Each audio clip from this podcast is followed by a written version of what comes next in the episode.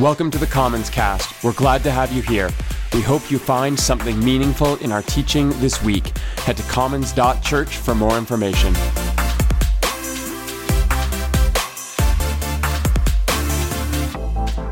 And last week, listening to Scott talk about a day on the river was wonderful.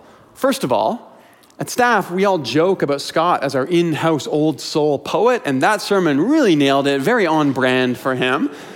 Just a beautiful meditation on life and change and fly fishing, and if you missed it, you should honestly go and listen to it. If nothing else, it almost convinced me to give fishing another try. At the risk of offending everyone here who was captivated by Scott's words last week, I, I don't get fishing. The river, yeah, all about that. The sun and the outdoors, of course, the company and the quiet sign me up. But here's the thing I, I don't want to touch a fish. Like, I don't eat fish. So I don't want to rip a fish out of its home. That's where he lives. I'm coming to his river, sticking my feet in his soup. The least I can do is leave him alone while I'm there. Jokes aside, though, my son loves fishing, and I love my son. Therefore, I have asked Scott to take him fishing every summer from now on. Everyone's going to be happy. I'm kidding. My wife takes him fishing. That's fine. All right. For real, though, uh, check out last week's sermon. It was great. Today, it's about what makes me happy. First, let's pray. God of peace, and of grace, and of laughter, and joy. God who has brought good things into existence for us to taste and to see and to experience. As we think about the summer that has been and the fall that is coming, the seasons and cycles that give shape and structure to our lives, might we recognize the need to be present to all of it. To the hard times, of course, and to the pain, yes, to the waiting and the lamenting and the anticipating, all of it but also to our joy. To know that you are present to the moments where we smile and celebrate and rest and come to know new good things about ourselves. Might we trust that we see you equally in our struggle as in our smile, and that you are with us, near us, experiencing the world through us even now today. We learn to savor even the smallest moments of happiness as gift from you. In the strong name of the risen Christ, we pray. Amen. Today, we are going to talk about 10 year olds and taking things apart and reconstruction and faithfulness along the way. Because today is all about what makes me happy. And to be honest, here saying that just kind of sounds like an odd way to start a sermon, right? I mean, why should you care about what makes me happy?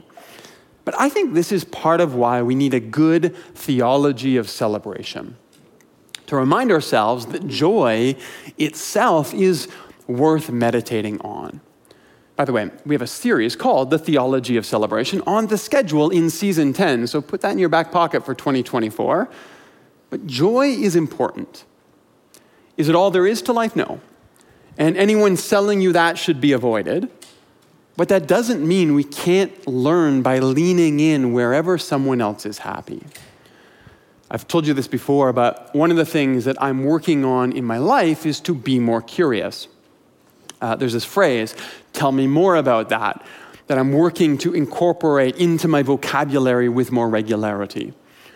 And that phrase can actually be really helpful in a lot of different situations, but one of the ways I use it is anytime I can see someone is excited about something. Just this week, there was a church men's event over at Scott's house. Just a chance to get together and sit around a fire in the backyard and chat. And I had a 20 minute conversation about pizza dough. See, I have a pizza oven.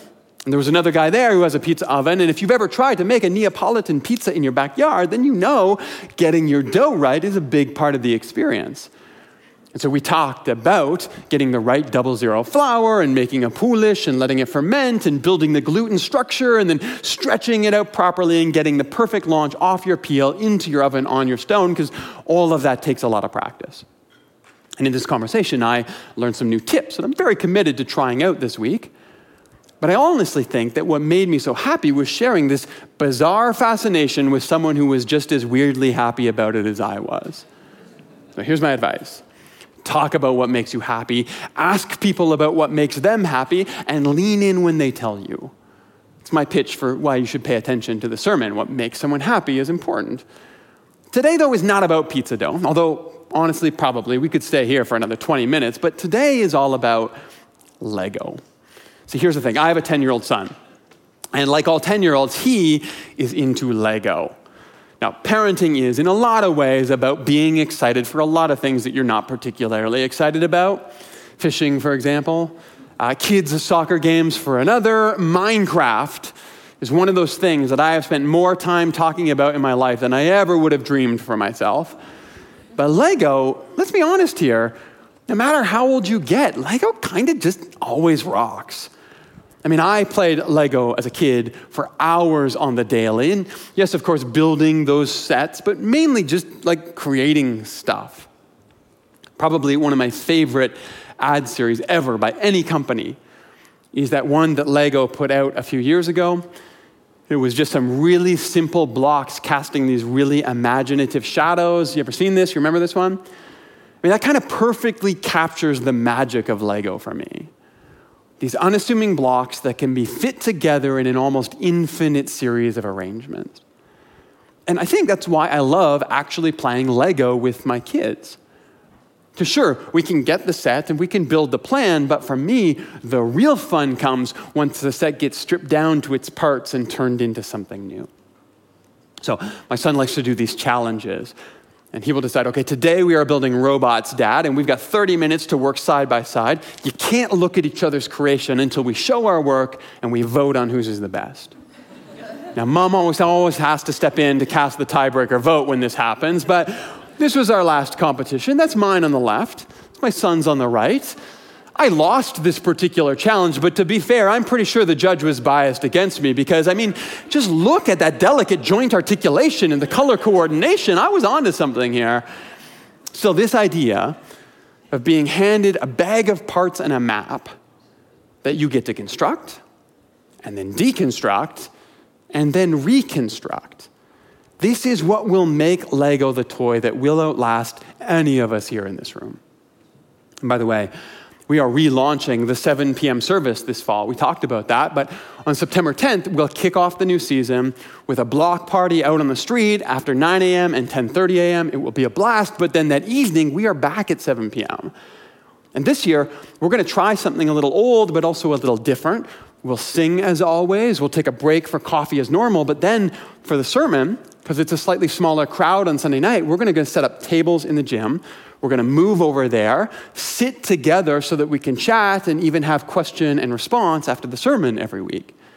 Now, that sounds interesting, and you're more than welcome to check it out. 7 p.m. is relaunching with the university semester in just a few weeks here. But as a team, we were trying to think through the experience of being invited to sit at a table with people that you don't know for the first time, and that can be intimidating. Fun, hopefully, yes, but intimidating as well. And so we thought to ourselves, we're going to need to give people something to do to make them feel a little more comfortable in that situation. And our solution was Lego. So we bought a ton of Lego for every table so you can sit and build and break apart as you talk. Maybe even show off your creation at the end of the night for a vote as long as I get to be the tiebreaker this time. Thing is, I legitimately think that Lego can help build community.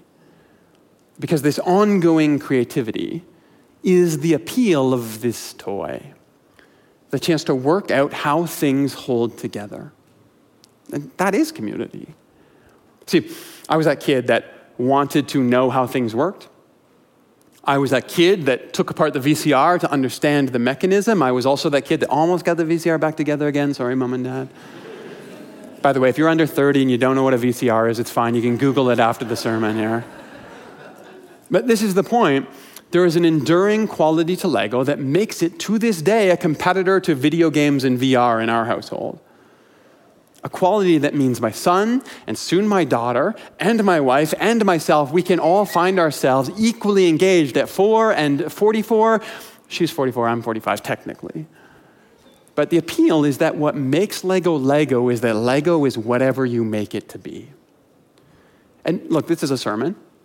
And so we all know we're going to have to shift focus soon here, and it's not hard to see where I'm going. I think that's what makes faith faith as well. At some point, you and I were handed a bag of blocks and a map for how we put them together, and that was great. It was a lot of fun. But then at some point, for all kinds of different reasons, the next step was to take it all apart. And for the last couple of years, one of the big talking points in Christianity, at least online, has been deconstruction. Is it good to deconstruct? Is it bad to deconstruct? What on earth does it even mean to deconstruct? No one seems to have a solid answer for that one. But as far as I'm concerned, deconstruction is table stakes for faith. The only thing you can't do with Lego is crazy glue it all together. And the only thing you can't do with faith is keep it from evolving. It doesn't work, it undermines the very premise. And it's funny because in that last series, we got these little glimpses into each of us as a teaching team, what it is or maybe who it is that makes us tick. For example, I shared part of my story, the questions that I was asking that led me to search out a more non-violent Christianity. And then Bobby and Scott and Yelena did the same. And it's been really interesting to hear some of the feedback I've received in emails over the last couple of weeks, the ways that you have identified with one or two or maybe even all four of those sermons. Because the fact is, most of you here in this room are asking questions too.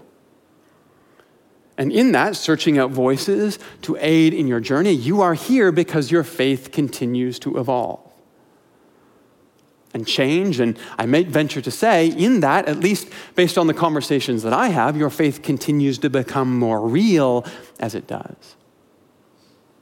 Look, I've been at this job for over 20 years now, and almost a decade here at Common since starting this church. And in that time, I have changed a lot things have changed a lot.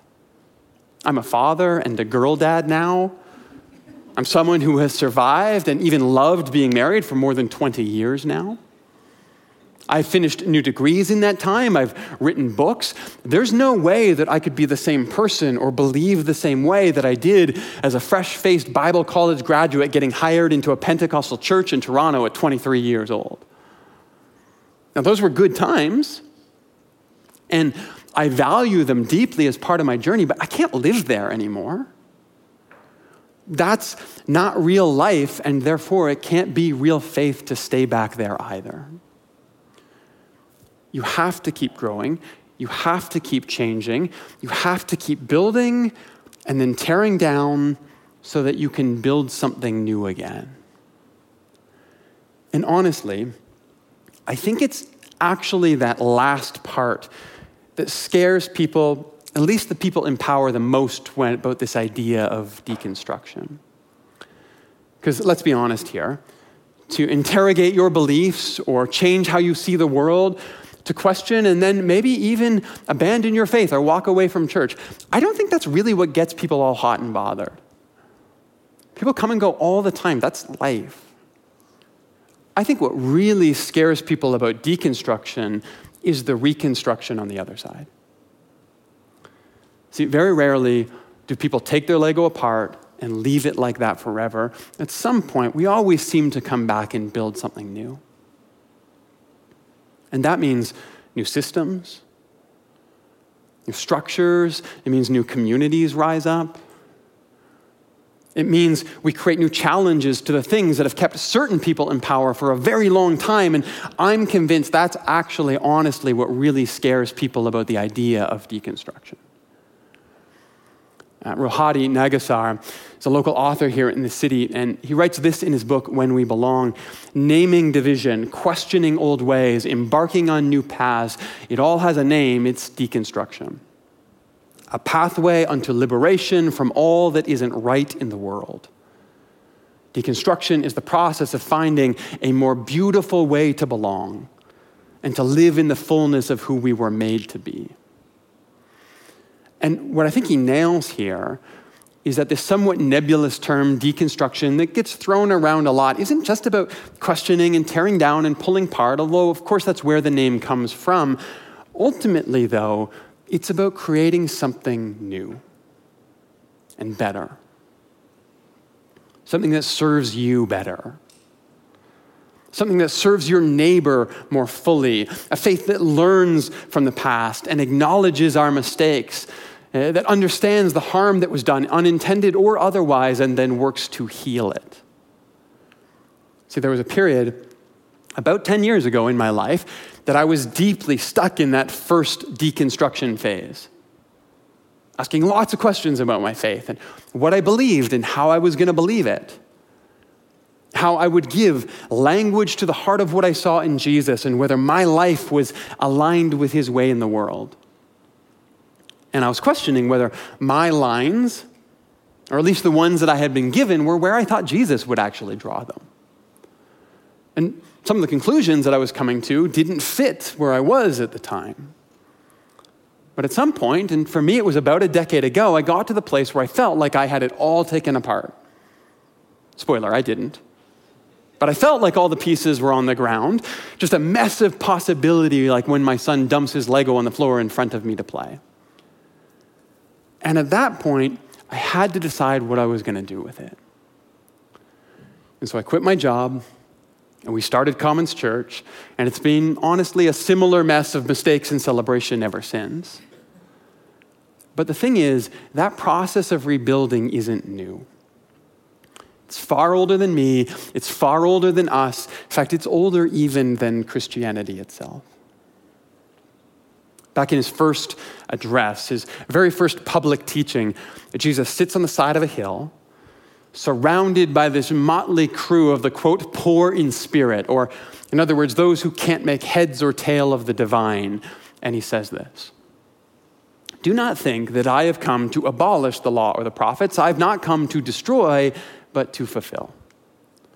For truly I tell you, until heaven and earth disappear, not the smallest letter, not the least stroke of a pen, in the King James here, it famously says, Not one jot or tittle will by any means disappear from the law until everything is accomplished. That's a good start to a sermon, right? Every block that you're familiar with, everything that came in the bag you were handed when you showed up, from the biggest down to the smallest, none of it's going away. We're going to use it all. Except then, almost immediately, Jesus goes on to say, Now you've heard it said, you shall not murder, and anyone who murders will be subject to judgment, but I tell you that anyone who's angry will also be subject. That's just three verses later in verse 27. He's not done though, because next he says, You've heard it said, you shall not commit adultery, but I tell you, anyone looking at a person as an object, that's already committing adultery in their heart. That's verse 27. You've heard it said, don't break your oath. I tell you, don't swear oaths at all. Say what you mean and then follow through without the need for flowery words. That's verse 33. You've heard it said, an eye for an eye and tooth for a tooth, but I tell you, don't fight with an evil person. That's verse 38. You've heard it said, love your enemy, hate or love your neighbor, hate your enemy, but I tell you, hate has not served any of us well. We should learn to love instead. That's verse 43. And you see, just how incredibly, strangely disorienting this all must have been? Nothing is being lost. All the parts are here. Nothing is going to look the way that you remember it, though. The last are first, and the poor in spirit are blessed. To the meek will be given what was stolen, and here the peacemakers, not the warlords, will be celebrated and revered. See, it's not the deconstruction or the tearing apart that makes Jesus a threat, that's human. It's what he begins to build from the pieces that makes him a divine problem for all of us. That constant, sacred work of building up and then tearing down so that we can build all over again. And I mentioned that phrase, not one jot or tittle. I love that phrase, by the way. But the NIV translates that not the smallest letter, not the least stroke of a pen, and that's actually a little more literal. Uh, the reference here is to a yud. That's the smallest letter in Hebrew. It looks like a little apostrophe. And the least stroke of a pen is a reference to what we might call a serif in typography today, those little strokes on the ends of the lines of letters. Thing is, in the Hebrew alphabet, entire letters can be separated from each other just by the dash of a serif. So it's a typographical reference. But there's more than that, there's a story here as well. See, back in Jewish Midrash, which is sort of like a running commentary on the scripture, although not so much explanation, think maybe more like fan fiction to help flesh things out a little bit. There's one particular story about King Solomon. Now, Solomon is a very interesting figure in Hebrew history. In the books of 1st and 2nd Chronicles, he's the hero, upheld as the image of a righteous king. In the books of 1st and 2nd Kings, though, things are a little less rose colored. And Solomon is a more complex figure, we might say, one who uses slave labor to build God's temple, one who becomes an arms merchant to fund all of his projects. And even the fact that we have these two very different depictions of Solomon in Scripture remind us that deconstruction was happening long before Jesus came on the scene. Back in 1 Kings, Solomon also does something else. He pushes the boundaries of polygamy beyond what they should have been by taking hundreds of women as wives and concubines. And so in the Midrash on Solomon, there is this obscure story about talking typography. See, in Deuteronomy, there's a passage that says, A man shall not multiply his wives. And the word there is yarba. And the story says that Solomon had the yud removed from the start of yarba. And that yud there indicated the third masculine pronoun, and thus allowing him to elide any responsibility for the multiplying of his wives. And so I'm reading from Midrash here. It says, that the little yud from the word yarbeh ascended on high and prostrated itself before the Holy One and said, Master of the universe, did you not say that no letter should ever be abolished from the law? But now Solomon has arisen and abolished me. Who knows?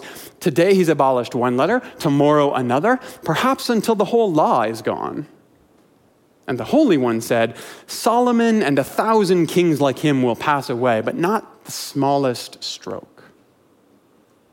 See, what this very Jewish story tells us is that these terms, abolish and fulfill, that Jesus is using here in the Sermon on the Mount, had a rich history, but they are really about interpretation and intent. The building blocks, they're there for all of us to use. But if you put them together into something that's monstrous, something that commodifies women because of your power, or something that weighs people down with a heavy burden. That's the line that Jesus will use. It's like you've destroyed the whole law, you've abolished the intent of it. But if, on the other hand, you challenge assumptions and you say things like, I know you've heard this, perhaps for a very long time, but it doesn't seem to be bearing good fruit, maybe it's time for a change if you listen and you learn and you question and you transform, and if you untie that weight that bears people down to set them free, then you can actually accomplish, you can complete, you can fulfill the law, all of it. See, what Jesus is doing here in his first major address, no less, is very directly, very publicly pulling the pieces apart in order to build something new and then proclaiming all of it faithful. Now, does that mean that anything goes? We can build whatever we want? Doesn't matter? Of course not. The very fact that we need to deconstruct is proof that we build less than perfect attempts. But the process itself of honestly listening and then learning to yourself, to your body, to your neighbor, to the spirit of life that animates the world and slowly helps us understand that what is is not all that there could be. That is how we are actually faithful to the story. So, you and I, and even Jesus, we were given a bag of blocks and a map for how to put them together, but that was the start, not the end of our faith. And so, every time you pull off a block, and you examine it critically and you ask yourself honestly is this block in this place making you more or less like Jesus? Then you are being faithful to the Word of God who came into the world to help us understand all of the words about God that have been handed down to us. So, my advice is this build and then pull it all apart. And when you are ready, begin that process of reconstructing something that is more faithful to the Jesus you are learning to trust. In that way, together we fulfill the story. Let's pray. God, who has created and given us all of these blocks to use, this wisdom and insight that has been handed down to us in a bag with a map. Thank you for all the ways that those have gone before have constructed something for us to come into, to be safe in, but then to challenge and to question and to pull down so we can build something for ourselves. And God, we pray that by your Spirit, in all of that process, the building and the tearing and the building again, that you would be there guiding us, iterating something that looks more like your Son. And that every time we pull off a block and examine the ways that it is moving us away from your kingdom, your graciousness, your peace, and we find a new place to put it.